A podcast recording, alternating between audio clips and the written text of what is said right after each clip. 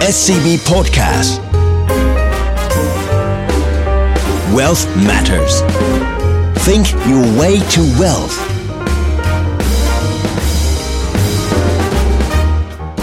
Presented by SCB Wealth สวัสดีครับ ขอต้อนรับเข้าสู่รายการ Well Matters เจาะลึกทุกประเด็นการเงินการลงทุนอินไซต์เข้มข้นแบบคนวงใน ผมออสตินเปียศักดิ์มานสันครับ ปุ้ยเกษรีอายุตกะค่ะครับพวกเราก็ยินดีเป็นอย่างยิ่งนะครับ ได้กลับมาพูดคุยกับทุกท่านอีกครั้งหนึ่งนะครับ ผมแหมถึงแม้ว่าการข่าวนี้เนี่ยอิชชูในการพูดคุยอาจจะน่ากังวลสักนิดนึง จริงๆก็ก็ไม่ได้น่ากังวลมาก เพราะว่าเราจะคุยกันในเรื่องของทั้งโอกาส แล้วก็ความเสี่ยงของเศรษฐกิจรวมถึงการลงทุนในภาวะของโควิดและลอกใหม่กัน ซึ่งแน่นอนว่าอย่างพวกเรานะฮะคนไทยเนี่ยเราก็เห็นภาพ ในเรื่องของการระบาดในช่วงเดือนเมษาที่ผ่านมาเนี่ยนะครับผมที่กำลังจะจบลงกันไปเนี่ยเราก็จะเห็นทรายของการที่ว่าเออเรื่องของการระบาดที่เพิ่มขึ้นมากเป็นระลอก ล่าสุดแล้วกันนะหรือว่าพูดง่ายๆคือระลอกสามเนี่ยที่ที่ค่อนข้างมหาศาล ในขณะที่ในฝั่งของ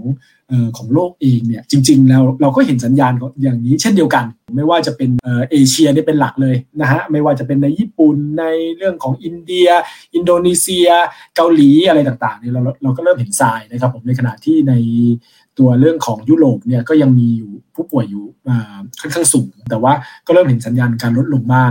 ซึ่งภาพพวกนี้มันก็เริ่มกดดันการลงทุนเหมือนกันทั้งที่จริง ๆ ภาพในช่วงก่อนหน้าในการลงทุนมันค่อนข้างโอเคเลยใช่ไหมครับคุณปุ้ยครับ ใช่เลยค่ะ ตอนนี้เนี่ยโอ้โหเราจะเห็นตลาดหุ้นนี่มีความผันผวนนะคะ แล้วก็เออในขณะที่หุ้นก็ยังบางตัวนี่บางบางตลาดเนี่ยก็ยังสามารถที่จะปรับตัวเพิ่มขึ้นได้ โดยเฉพาะตลาดที่ถ้าเราดูเนี่ยยอดติดเชื้อเขาลดลง หรือว่ามีการฉีดวัคซีนเพิ่มขึ้นค่ะ ฉะนั้นก่อนหน้าที่เราจะมาพูดถึงสิ่งที่เรียกว่าช้างตัวใหญ่ที่อยู่ในห้อง หรือว่าเรื่องของตัวการระบาดนี่นะครับผมแล้วก็จะดูว่าวัคซีนหรือว่าเหมือนนักรบจะมาสู้ได้ไหมเนี่ยก่อนอื่นเรามาพูดถึงภาพรวมของการเศรษฐกิจการลงทุนก่อน จริงๆ โซฟาที่ผ่านมาในไตรมาสแรกจนถึงเดือน 4 เลยก็ว่าได้เนี่ยเดือนเมษาเนี่ยจริงๆ ภาพของโลกนี่ค่อนข้างโอเคนะครับในแง่ของเศรษฐกิจนะฮะเราเห็นสัญญาณของการที่ GDP เนี่ยมีการประกาศค่อยๆทยอยประกาศออกมาก็ออกมาค่อนข้างดีในไตรมาสที่1นนะครับเราเห็นการปรับประมาณการ GDP โลกขึ้นเศรษฐกิจโลกขึ้นของ IMF นะฮะก็ปรับเยอะเลยจาก 5.5%เป็น 6โต 6%นี่ไม่เคยเห็นในรอบ 30-40 ปีเลยทีเดียว ที่อื่นๆ อย่างอเมริกาเนี่ยก็โตขึ้นเยอะจาก 5.1 เนี่ยปรับเป็น 6.4 นะฮะปรับ ขึ้นค่อนข้างมากในประเทศในปีนี้นะครับผมในประเทศอื่นๆ ที่เป็นประเทศพัฒนาแล้วก็มีการปรับขึ้นเช่นเดียวกัน สาเหตุเนี่ยที่เศรษฐกิจรวมถึงการลงทุนนี้ไปได้ด้วยค่อนข้างโอเค ในช่วงก่อนหน้านี้นะครับก็จาก 3 ปัจจัยด้วยกัน ไม่ว่าจะเป็นเรื่องของการที่มี pent-up demand หรือว่ามีมีเงินเหลือไว้งั้นว่างั้นเถอะนะครับผมในช่วงที่ผ่านมามีการปิดตัวเรื่องของเศรษฐกิจไปทำทำ close down กันไปล็อกดาวน์กันไปอะไรต่างๆเนี่ยก็ทำให้คนเนี่ยมีเงินแต่ไม่ได้ใช้นะครับผมก็มีการประมาณการกันว่าในประเทศเจริญแล้วเนี่ยมีเงินกองไว้สำหรับที่จะรอการใช้จ่ายนี่ถึง 3 ล้านล้านดอลลาร์นะฮะในอเมริกาที่เดียวในประมาณ 1.6 1.7 ล้านล้านอะไรก็แล้วแต่เนี่ยโอ้โหฉะนั้นตอนนี้เนี่ยเราก็เลยเริ่มเริ่มเห็นทรายของการเริ่มกลับขึ้นมามากขึ้นนอกจากนั้นก็มีเรื่องของมาตรการรัฐที่มีการอัดฉีดอยู่อย่างต่อเนื่องและแน่นอนเราเห็นของคุณไบเดน 1.9 ล้านล้าน แล้วก็มีการคุยกันว่าจะมีตัวมาตรการในฝั่งการสร้างสาธารณูปโภคต่างๆใน 2.3 ล้านล้านอีกนะโอ้โหอย่างมหาศาลมากเลย รวมไปถึงของยุโรปเองเม็ดเงินที่เจ็ดแสนห้าหมื่นล้าน หรือว่ายูโรหรือว่าแปดแสนสามหมื่นล้านดอลลาร์เนี่ยนะครับผมก็พร้อมที่จะฉีดในฝั่งของยุโรปก็เป็นตัวช่วยเช่นเดียวกัน นะครับผมทั้งการเงินการคลังใน support นะฮะในขณะเดียวกันในในฝั่งของจีนเนี่ยอาจจะเนื่องจากเศรษฐกิจเขาค่อนข้างดีแล้ว แล้วความหนี้ของเขาที่เพิ่มมากขึ้นเนี่ย 280 กว่าเปอร์เซ็นต์ของ GDP เนี่ย ก็เลยทำให้เขาเริ่มมีการลดทอนในเรื่องของการกระตุ้นลงนะครับผม รวมไปถึงเริ่มเห็นความเสี่ยงในบริษัทต่างๆ ไม่ว่าจะเป็นอสังหา ในเรื่องของเหมืองแร่ ในเรื่องของบริษัทท้องถิ่น ที่ที่เกี่ยวข้องกับรัฐบาลท้องถิ่นต่างๆ ที่มีการกู้หนี้ยืมสินมาก่อนหน้านี้เนี่ยที่มีปัญหาในด้านการเงินเนี่ยและการที่เขาเริ่มไทยหรือเริ่มชะลอการกระตุ้นเศรษฐกิจเนี่ยมันเลยกระทบอยู่บ้าง แต่ถามว่าปัจจัยเศรษฐกิจของอเมริกาเออโทษครับของจีนเนี่ยถือว่ายังแข็งแกร่งไหมยังแข็งแกร่งอยู่นะครับผมการเติบโตก็ค่อนข้างดี แต่ว่ายังมีปัญหาด้านนี้อยู่ คุณปุ้ยเห็นภาพอย่างนี้ตรงกันไหมครับผม ตรงกันเลยค่ะ แต่ว่ามีอีกเรื่องหนึ่งนะคะ ที่เป็นเรื่องที่สำคัญเลยก็คือเรื่องของแผนกระตุ้นเศรษฐกิจของคุณไบเดนที่ไม่ว่าจะเป็นภาคที่เขาออกมากระตุ้นนะคะ แล้วก็ยังมีในเรื่องของ infrastructure plan ที่เขาน่าจะมีการผ่านได้นะคะ อันนี้เนี่ยเป็นปัจจัยเลยที่น่าจะ support ให้ทางด้านของเศรษฐกิจของเขาเนี่ยฟื้นตัวได้เร็วขึ้นนะคะว่างบนี่มันเยอะมากเลยใช่ไหมคะคุณออสตินใช่ก็ 2.3 2.2 2.3 ล้านล้านนะครับผมก็ค่อนข้างมหาศาลเลย ตอนนี้สิ่งที่เราจับตาอยู่ในเรื่องของมาตรการกระตุ้นอย่างที่คุณปุ้ยว่าก็คือ เรื่องของเม็ดเงินที่ลงไปใน sector ไหนกลุ่มไหน ซึ่งเดี๋ยวเราคุยกันว่าเฮ้ยมันอาจจะ benefit ในเรื่องของการลงทุนใน sector นั้นๆ กลุ่มนั้นๆด้วยผมแต่ว่าในแง่มุมหนึ่งที่อาจจะต้อง remind ไว้หรือว่ามีมีจำไว้อยู่เหมือนกัน แต่ว่ายังไม่ต้องกังวลมากในตอนนี้คือเรื่องของแน่นอนว่าในระยะต่อไปเรื่องภาษีก็คงต้องมา ในช่วงที่ผ่านมาก็มีการพูดว่าจะขึ้นภาษีนิติบุคคลบ้างล่ะนะฮะหรือว่าล่าสุดก็มีการขึ้นว่าจะเก็บ capital gain ภาษีต่างๆเนี่ย ก็ remind ไว้ แต่ว่าถ้าเศรษฐกิจยังดีอยู่เรื่องของเรื่องของการลงทุนจะสร้างเศรษฐกิจให้ฟื้นขึ้นการจ้างงานพื้นฟื้นขึ้นในระยะยาว ฉะนั้นการเก็บภาษีขึ้นบ้างเนี่ยตลาดก็มองว่าก็อาจจะยอมรับได้ในระดับนี้ ก็เดี๋ยวต้องดูกันต่อไปในในประเด็นเหล่านี้ แต่ถ้าในฝั่งของจีนอย่างที่ผมเรียนไปเมื่อกี้นี้ก็ ความกังวลก็มีมากขึ้นความเสี่ยงก็มีมากขึ้นตรงตรงจุดนี้ใช่ไหมครับคุณปุ้ยครับ ใช่ค่ะ แล้วก็ไอตัวการขึ้นภาษีมีความเห็นว่าเขาคงไม่น่าที่จะรีบในการที่จะขึ้นอัตราภาษีที่เป็นนิติบุคคลนะคะถึงเร็วมากนะ ถึงแม้ว่าตอนนี้เขาอาจจะมีการที่บอกว่าจะเข้ามาเก็บพวก capital gain tax แต่มันก็จะกระทบกับกลุ่มคนที่มีรายได้สูงใช่ไหมคะ แล้วก็ในขณะที่พวกเป็น corporate tax เนี่ย คุณไบเดนเนี่ยเขาเสนอไปที่ 28%ใช่ไหมคะ ก็อาจจะไม่ได้ขึ้นเยอะตามที่คุณไบเดนเสนอก็ได้ เพราะว่าการที่เออมันก็ยังมีทางด้านของพรรคริพับลิกันบางคน หรือว่าทางด้านพรรคเดโมแครตเองบางคนเนี่ยที่ไม่เห็นด้วยกับการที่จะขึ้นอัตราภาษีเนี่ยเยอะขนาดนั้น ถูกต้องไหมคะคุณออสติน ใช่ถูกต้องเลยครับ ฉะนั้นโอกาสในการขึ้นภาษีในในฝั่งของอเมริกาเนี่ยก็อาจจะมีโอกาสขึ้นแหละ แต่ก็ต้องดูกันต่อไปดูเรื่องพัฒนาการกันต่อไป อาจจะขึ้นไม่ได้เต็มที่นะนะครับผมก็พูดง่ายๆคือนโยบายก็ support ในเรื่องของอันนี้มองถึงภาพใหญ่ เรื่องตัวโมเมนตัมเศรษฐกิจมีเงินของประชาชนรอไว้ใช้จ่าย ถ้าเปิดเศรษฐกิจเปิดมาเต็มที่เนี่ยก็เป็นส่วนช่วยเหมือนกันทำให้เรื่องของการส่งออกการค้าอะไรต่างๆนี่มันออกมาค่อนข้างโอเค และยิ่งถ้าภาพต่อไปถ้า เรื่องของตัวการฉีดวัคซีนออกมาเต็มที่เกิด herd immunity หรือว่าประชาชนมีภูมิต้านทานหมู่อะไรต่างๆ แล้วเนี่ยเรื่องของการออกมาจับจ่ายมันก็จะเพิ่มขึ้นอย่างค่อนข้างมหาศาลสิ่งที่เราอาจจะเป็นกังวลบ้างเล็ก ๆ ในไตรมาสที่ 2 ที่จะถึงเนี่ยก่อนที่จะคุยกันในเรื่องของผู้ติดเชื้อโควิด เรากังวลกันในเรื่องของประเด็นเรื่องบอลยิวหรือผลตอบแทนพันธบัตรนิดหนึ่งสิ่งที่เรามองไว้ก็คือในช่วงไตรมาสสองเนี่ยสิ่งที่จะเห็นคือเรื่องของการที่เงินเฟ้อเนี่ยมันจะ เด้งขึ้นมากโดยเฉพาะเงินเฟ้อในอเมริกา แต่จริงๆก็คือทุกที่ทั่วโลก ถามว่าทำไม เพราะว่าเมื่อช่วงไตรมาสสองปีที่แล้วเรื่องของราคาสินค้าพกพันต่างๆ มันค่อนข้างต่ำมาก มันก็ทำให้ฐานที่ต่ำเนี่ยทำให้เงินเฟ้อในช่วงนั้นเนี่ยน้อยแล้วก็มีสิทธิ์ที่จะเด้งมาตอนนี้จากปัจจัยเรื่องของฐานฐานต่ำในช่วงที่ผ่านมา พอ เงินเฟ้อเด้งขึ้นนะฮะมันก็เป็นไปได้ว่ามันทำให้เรื่องของผลตอบแทนพันธบัตรคนอาจจะกังวลแล้วก็ไปรีควายหรือว่าเรียกร้องให้ผลตอบแทนพันธบัตรนี้ต้องสูงขึ้นนะครับตัวผลตอบแทนที่ที่จับตามองในช่วงต่อไปนี้ก็คือเรื่องของ 10 ปีพันธบัตรรัฐบาลสหรัฐนะก็มีสิทธิ์ที่จะเด้งขึ้นถึงประมาณ 1.7 ถึง 2%กว่าเลยทีเดียวแล้วอันนี้เป็นสิ่งที่ที่เรามองว่าอาจจะเป็นอะไรที่ต้องจับตาดูอยู่ แต่ถ้าเป็นการมุมมองของเราแล้วเนี่ยก็คือว่าภาพเนี้ย ในระยะที่หลังต่อไปคือไตรมาสสามไตรมาสสี่เนี่ยพอปัจจัยเรื่องฐานต่ำมันเริ่มค่อยๆ โอเคขึ้นนะฮะเรื่องของตัวเงินเฟ้อเริ่มลดลง ผมก็เป็นไปได้ว่าผลตอบแทนพันธบัตรอาจจะปรับลดลงบ้างนะครับผมโซฟาปัจจุบันเนี้ยนะฮะณที่คุยกันอยู่เนี่ยตอนในช่วงเดือน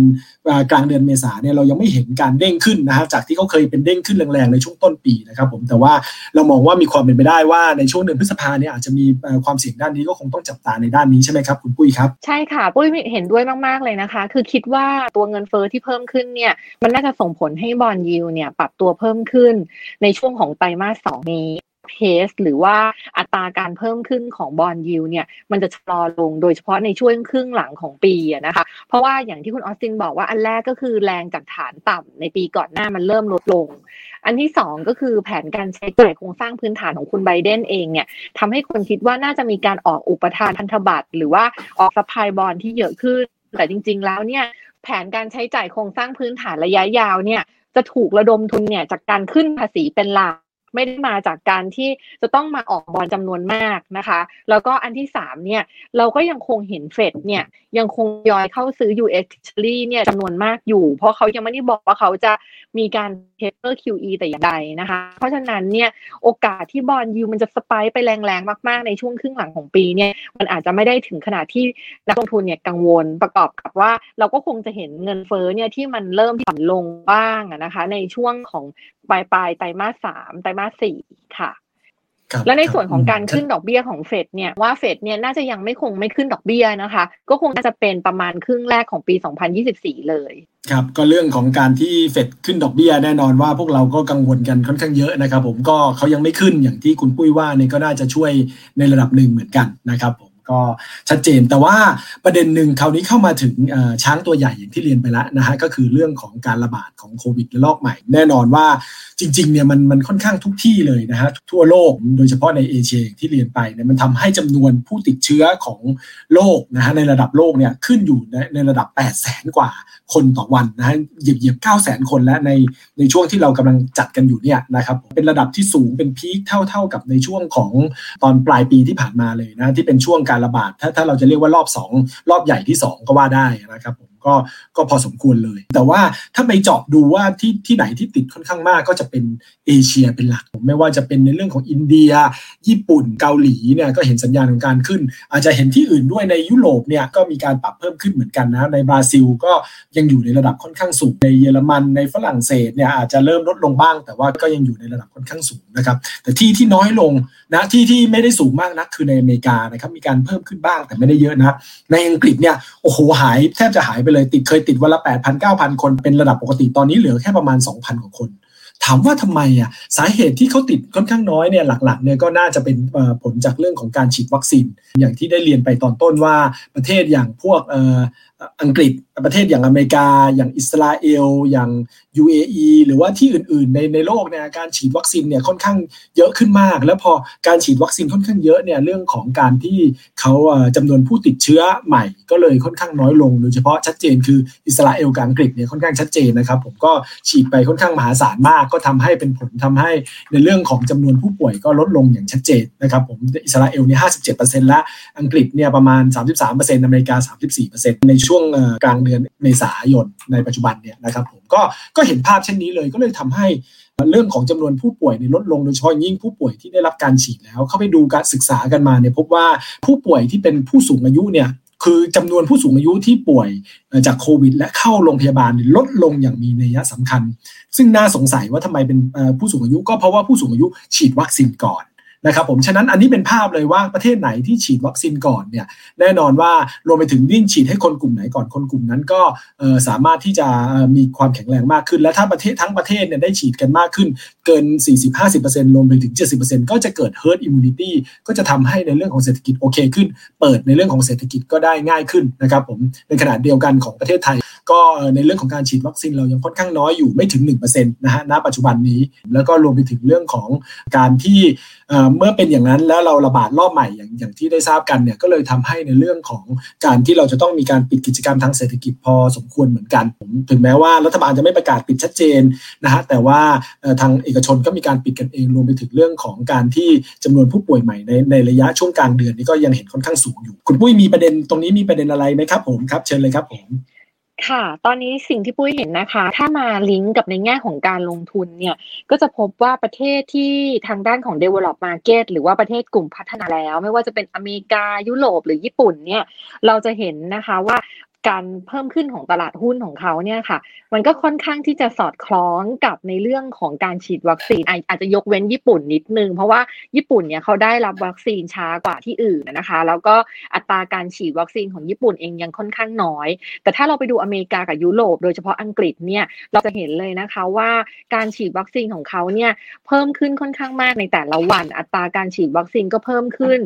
มันทำให้โอกาสที่ทางด้านของยุโรปและอเมริกาเนี่ยจะเกิด herd immunity อะนะคะ ได้เร็วอย่างเช่นอเมริกาเนี่ยเราคาดว่าครึ่งแรกของปีนี้ก็คือประมาณสักเดือนมิถุนายนเนี่ยก็น่าจะเกิด herd immunity ละ คือหมายความว่าสักประมาณ 60-70%ของประชากรเนี่ยน่าจะได้รับวัคซีนครบนะคะ ซึ่งอันนี้เนี่ยมันก็สอดคล้องกับภาพ พอเราไปดูภาพของตลาดบ้าง ตลาดหุ้นในปีนี้นะคะ ตั้งแต่ต้นปีจนถึงวันนี้ที่เราดูกันเนี่ยก็จะพบว่าตลาดหุ้นของ DM นะคะมีการปรับตัวเพิ่มขึ้นมามากกว่าตลาดหุ้นของกลุ่ม EM โดยที่ประมาณ DM เนี่ยขึ้นมาประมาณ 9%นะคะ ทั้งอเมริกาทั้งยุโรปเนี่ยตลาดหุ้นเนี่ยปรับตัวเพิ่มขึ้นมากถึงระดับประมาณ 10%เลยนะคะคุณออสติน แต่ในขณะที่ทางฝั่งของ EM เองอะนะคะที่ EM Emerging Market เนี่ยพบว่าเขาฉีดวัคซีนช้ากว่าตามที่คุณออสตินพูดไปเลยนะคะ แล้วก็ตอนนี้เนี่ยถ้าเราไปดูเนี่ยตั้งแต่ต้นปีเพิ่มขึ้นมาแค่ 4%โดยเฉพาะอย่างทางด้านของตลาดที่ underperform อะก็จะเป็นตลาดหุ้นจีน A share ที่ยังปรับตัวลดลง year to date หรือว่าปรับลดลงมาตั้งแต่ต้นปี เพราะว่า ตัวทางด้านของจีนเองถึงแม้ว่าเขาจะควบคุมการระบาดได้ดี แต่ว่าเขาไปโดนประเด็นที่ว่าเออไม่ใช่เรื่องของวัคซีนอย่างเดียว แต่เป็นประเด็นที่ว่าอาจจะมีการชะลอมาตรการกระตุ้นเศรษฐกิจ หรือว่าที่คุณออสตินใช้ว่า policy divergence ที่เขาเริ่มที่จะมีการกังวลเกี่ยวกับเรื่องของเศรษฐกิจที่กลัวว่าจะร้อนแรงเกินไป มีการขยายตัวของสินเชื่อมากเกินไปทำให้พวกเครดิตพอสหรือว่าการกระตุ้นของเขาเนี่ยมันเริ่มส่งสัญญาณชะลอลงนะคะ มันก็เลยทำให้นักลงทุนเนี่ยกังวลว่าเอ๊เดี๋ยวจีนจะออกมาทำมาตรการอะไรที่ดึงสภาพคล่องหรือเปล่า ก็เลยทำให้ได้รับผลกระทบจากส่วนนี้ด้วยนะคะ แต่ว่าถ้าบนเรื่องของวัคซีนอย่างเดียวเนี่ยมันชัดเจนมากๆว่าประเทศที่ฉีดวัคซีนเนี่ยได้เยอะนะคะแล้วก็บวกกับมีมาตรการกระตุ้นเนี่ยเป็นประเทศที่ตลาดหุ้นเนี่ย support ในตีมของเรื่องนี้เลยโดยเฉพาะค่ะ อืม ชัดเจนอย่างยิ่งเลยครับ ทั้งภาพเศรษฐกิจทั้งภาพเรื่องของการลงทุนเนี่ยสะท้อนต่อเรื่องของภาพของวัคซีนจริง ๆ เลย ก็เป็นเป็นไปอย่างที่เราเคยมองตั้งแต่ต้นปีนะครับ ผมว่าเรื่องของวัคซีนเนี่ยจะเป็นประเด็นสำคัญในการที่จะกำหนดในเรื่องทิศทางของการเศรษฐกิจและการลงทุนต่อไปด้วยจริง ๆ คราวนี้เนี่ย เข้ามาสู่เรื่องของไทยหน่อยหนึ่งแล้วกันแน่นอน เพราะว่าเป็นประเทศที่เราอยู่กันแล้วก็เป็นประเทศที่เรารักนะฮะว่าว่าภาพมันจะเป็นยังไง ก็จะเห็นภาพว่าในเรื่องของการระบาดรอบนี้อย่างที่เรียนไปจำนวนผู้ติดเชื้อเนี่ยในช่วงเดือนเมษาแล้วกันก็จะเห็นว่าค่อนข้างสูง แล้วก็เป็นไปได้ว่าครั้งนี้เนี่ยผู้ติดเชื้อเนี่ยน่าจะสูงกว่าในเรื่องของรอบอื่นๆนะครับผมซึ่งเราลองไปเทียบตัวปริมาณของผู้ติดเชื้อในรอบประมาณสัก2อสสัปดาห์แรกนะครับประมาณ 20 วันแรกเนี่ยจะเห็นว่า 20 วันแรกของการระบาดรอบที่ 1 กับรอบที่ 2 รอบที่ 1 ก็คือปีที่แล้วใช่ไหมเดือนประมาณมีนาจนถึงเมษารอบที่ 2 ก็คือตอนธันวาจนถึงกุมภาเนี่ยนะครับ ผมก็จะเห็นว่าค่อนข้างน้อยกว่าอย่างมีนัยสำคัญเมื่อเทียบกับรอบนี้ รอบนี้ประมาณ 20,000กว่าคน รอบ 2 รอบแรกเนี่ย5,000 กว่าคนกับ 2,000 กว่าคน มันขึ้นเยอะมากสาเหตุหลัก ๆ ก็เป็นเพราะว่าเรื่องของการระบาดรอบนี้เป็นสายพันธุ์ใหม่ ซึ่งแน่นอนสายพันธุ์อังกฤษนะฮะก็การติดเชื้อเนี่ย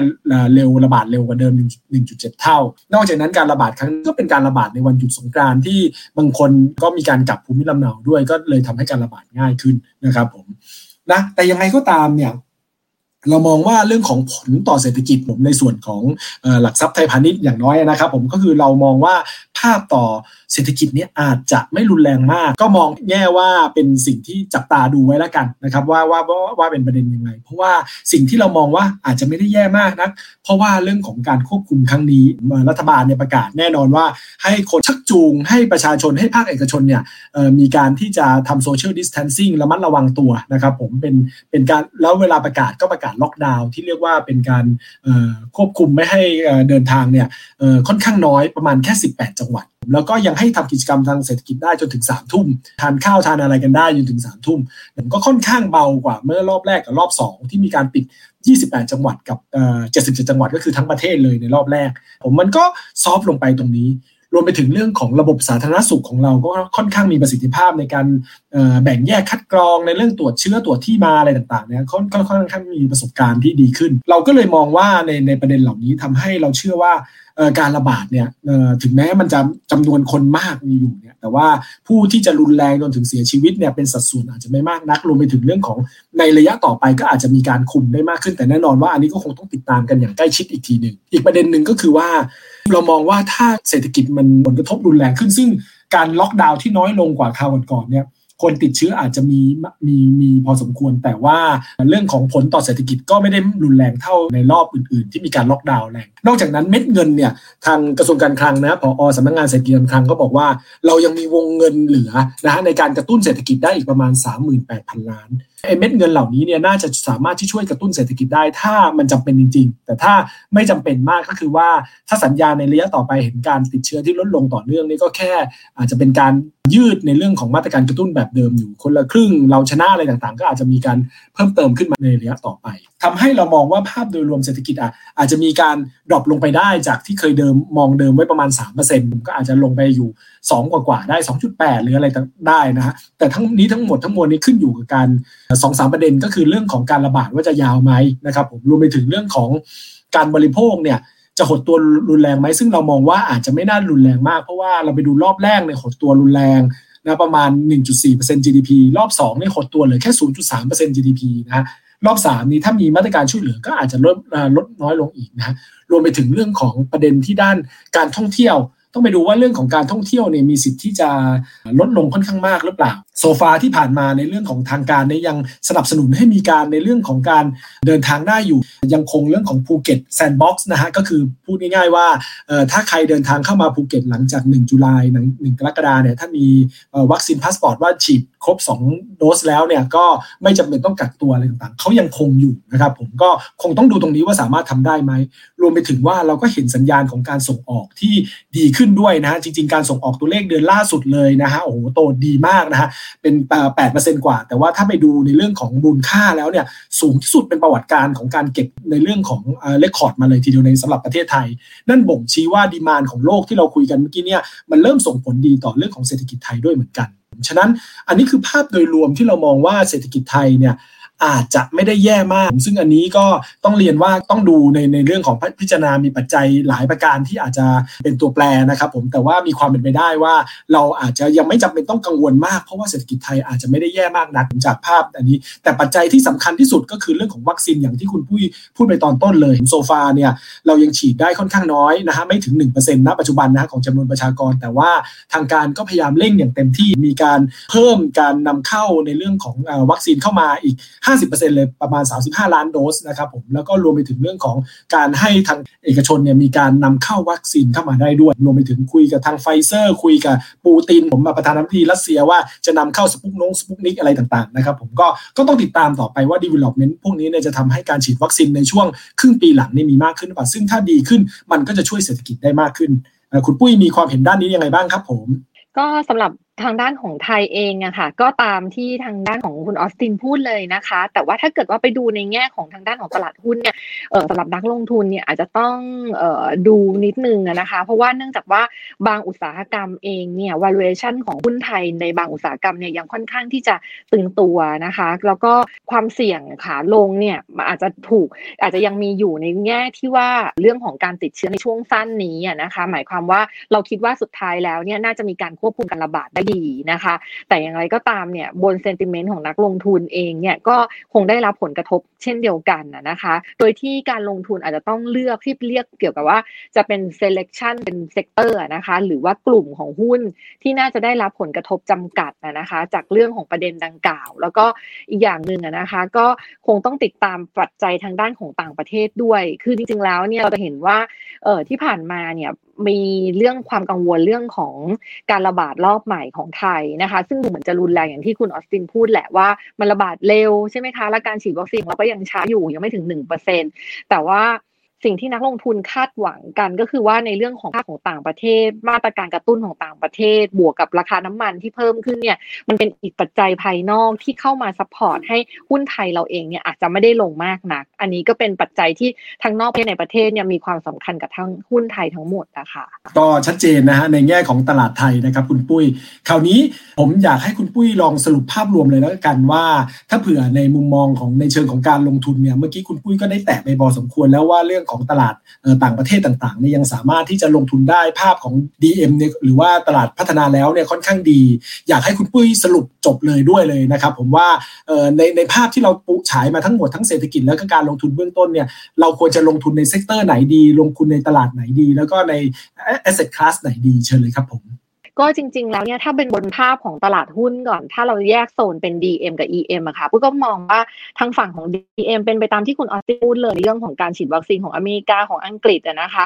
ทางฝั่งของ DM เองเนี่ยเราก็มีมุมมองเป็นว่า overweight นะคะ คือบนตลาดหุ้น DM คือที่เป็นตลาดหุ้นอเมริกา ตลาดหุ้นยุโรปอย่างตลาดหุ้นอเมริกาเองอะนะคะ คือก็ยังมองว่าดัชนี S&P 500 เนี่ยแล้วก็ดัชนีอื่นๆนะคะ อย่างเช่นดัชนีดาวโจนส์นะคะ ก็ยังมีแนวโน้มที่จะปรับตัวเพิ่มขึ้นได้ คือจริง ๆ แล้วเนี่ยหลายคนอาจจะกังวลเหมือนกันเรื่องของบอลยูที่ปรับตัวเพิ่มขึ้น แต่ถ้าไปดูสถิติในอดีตนะคะ การที่บอลยูปรับตัวเพิ่มขึ้นเนี่ย ถ้าเพสของการเพิ่มขึ้นเนี่ยมันไม่ได้เร็วมาก แล้วบวกกับการเพิ่มขึ้นมาจากเศรษฐกิจที่ปรับตัวดีขึ้น หรือว่าถ้าเราไปดูแล้วเนี่ยการเพิ่มขึ้นของหรือว่า nominal yield เนี่ยมันปรับตัวเพิ่มขึ้น แต่ในขณะที่ตัว real yield ที่เป็นตัว nominal yield ลบด้วยอัตราเงินเฟ้อเนี่ยมันขึ้น ช้ากว่า ประเด็นการปรับตัวเพิ่มขึ้นของบอลยูนะคะ ไม่ได้สร้างความกังวลมาก ถ้ามันการปรับตัวเพิ่มขึ้นของบอลยูที่เราเห็นอยู่ทุกวันนี้เนี่ยมาจากเศรษฐกิจที่ปรับตัวดีขึ้น แล้วก็บวกกับเรื่องของเงินเฟ้อที่ peak มากขึ้นในไตรมาสสองแต่หลังจากนั้นที่เรามองว่าเงินเฟ้อจะลดลงเนี่ย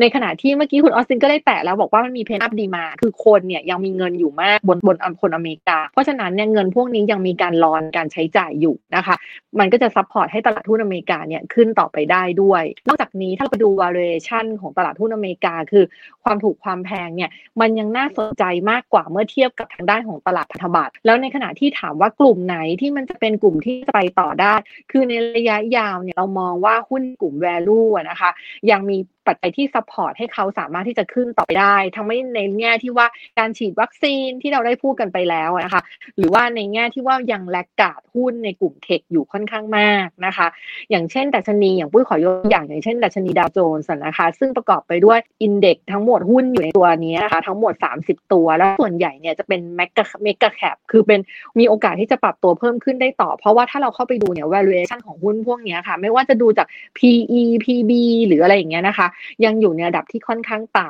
ำแล้วประกอบกับว่าถ้าเกิดว่าไบเดนมีการปรับขึ้นภาษีเนี่ยหุ้นกลุ่มดาวโจนส์เนี่ยก็ยังได้รับผลกระทบน้อยกว่า เพราะว่าเขามีกลุ่มที่กลุ่มที่ได้รับผลกระทบจากกลุ่ม tech เนี่ยน้อยกว่าในส่วนของ S&P นะคะดีเวเดนยิวของเขาเองเนี่ยก็ค่อนข้างสูงกว่า ถ้าเราเทียบเอ่อตัวดัชนีหุ้นอเมริกาทั้งหมดเลยนะคะ คุณออสตินไม่ว่าจะเป็นดาวโจนส์ NASDAQ หรือว่า S&P 500 เราจะพบว่าเอ่อตัวดาวโจนส์เนี่ยมีดีเวเดนยิวหรือว่าผลตอบแทนเงินปันผลเนี่ยสูงกว่าอันอื่นนะคะ แล้วก็นอกจากนี้เองเนี่ยถ้าเราไปดูนะคะพอร์ตของคุณวอร์เรนบัฟเฟตนะคะ เราจะพบว่าพอร์ตของคุณวอร์เรนบัฟเฟตทั้งหมดที่ที่เขาเพิ่งประกาศล่าสุดเนี่ยพบว่ามีหุ้นในตัวดาวโจนส์นะคะ ที่เป็นซ้ำกับตัวหุ้นของตัวดัชนีดาวโจนส์เนี่ยถึง 65%ของพอร์ตการลงทุนของคุณบัฟเฟตเลยทีเดียว ก็แสดงว่าหุ้นกลุ่มพวกนี้ค่ะ ยังเป็นกลุ่มที่เรามองว่าในระยะคนที่ต้องการลงทุนแบบเป็นดัชนีนะคะ แล้วก็ถือลงทุนยาวได้เนี่ยนะคะ ตัวดาวโจนส์ index เนี่ยก็เป็นตัวหนึ่งที่สอดคล้องกับธีมของการลงทุนนะคะ คือบนหุ้นของอเมริกา แล้วนอกจากนี้เนี่ยในฝั่งของยุโรปเองเราก็มองภาพก็ยังบวกอยู่นะคะ จากการฉีดวัคซีนที่ตอนนี้เราไม่ค่อยได้กังวลเท่าไหร่นักแล้วนะคะ แล้วก็ valuation สนใจ แล้วเขายังมีโครงการที่คุณออสตินได้เรียนไปที่ยังอัดฉีดเงินเข้าให้อยู่นะคะหุ้นญี่ปุ่นเองเนี่ยก็เป็นตัวตัวหนึ่งที่น่าสนใจในการลงทุนถึงแม้ว่าปัจจุบันนี้เองเราอาจจะเห็นว่าเขามีการติดเชื้อและอาจจะทำให้มีการต้องการเกิดเกิดการประกาศ emergency อะไรก็แล้วแต่นะคะ แต่ว่ายังไงก็ตามเนี่ยเราก็มองว่าภาพการฟื้นตัวของการผลิตทั่วโลก มันก็ยัง support ให้ทางด้านของญี่ปุ่นเนี่ยเพิ่มขึ้นได้ค่ะ ในส่วนต่อมาก็คือบนในภาพของตลาดหุ้น EM ตอนนี้เองเนี่ยกับจีนเนี่ยเราอาจจะ short term เนี่ยผันผวนในแต่ long term เนี่ยไปจนถึงปลายปีเนี่ยเราคิดว่า ยังสามารถที่จะปรับตัวเพิ่มขึ้นได้จากฟังก์ชันของเศรษฐกิจเขาเองที่ค่อนข้างแข็งแกร่ง แล้วก็บวกกับว่าเขาก็มีการใช้ dual circulation ที่จะกระตุ้นนะคะประเทศของเขาแล้วก็ภาคกลุ่ม tech ของเขาเนี่ยก็ยังมีแนวโน้มที่จะไปต่อได้ เพียงแค่ว่าใน short term เขาไปโดนในเรื่องของอินเทอร์เน็ต regulation ต่างๆนะคะ แล้วก็ที่สิ่งที่ต้องติดตามเลยที่อาจจะทำให้วิวเราไม่เป็นแบบนี้ก็คือ US China tension คือความตึงเครียดระหว่างสหรัฐกับ จีนที่ถ้าเกิดมีอะไรที่เกิดปะทุขึ้นมาอาจจะส่งผลได้ค่ะ อันนี้ก็เป็นภาพรวมทั้งหมดของภาพการลงทุนนะคะ ครับชัดเจนมากครับก็เรื่องของการลงทุนนะครับทั้งในเรื่องของตลาดอเมริกาที่สามารถลงทุนได้ แล้วก็เรื่องของยุโรปญี่ปุ่นที่อย่างน่าโอเค จีนที่อาจจะต้องระมัดระวังบ้างนะครับผมอันนี่ก็เป็นข้อมูลที่ที่เราสามารถที่จะจับได้เลยจากภาพเรื่องของการลงทุนในเศรษฐกิจและก็การลงทุนในช่วงที่ผ่านมาและก็แนวโน้มในอนาคต นะครับครับก็วันนี้นะครับผมก็คงเต็มอิ่มกันในเรื่องของข้อมูลความรู้รวมถึงคำแนะนำอะไรต่างๆ ในด้านการเศรษฐกิจและการลงทุนนะครับ ผมก็พวกเราสองคนก็คงต้องขอลาไปก่อนอพบกันใหม่รายการ Wealth Matters เจาะลึกทุกประเด็นการเงินการลงทุนอินไซต์เข้มข้นแบบคนวงในได้ใหม่ในคลิปต่อไปนะครับ วันนี้ขอลาทุกท่านไปก่อน สวัสดีครับ สวัสดีค่ะ SCB Podcast Wealth Matters Think your way to wealth.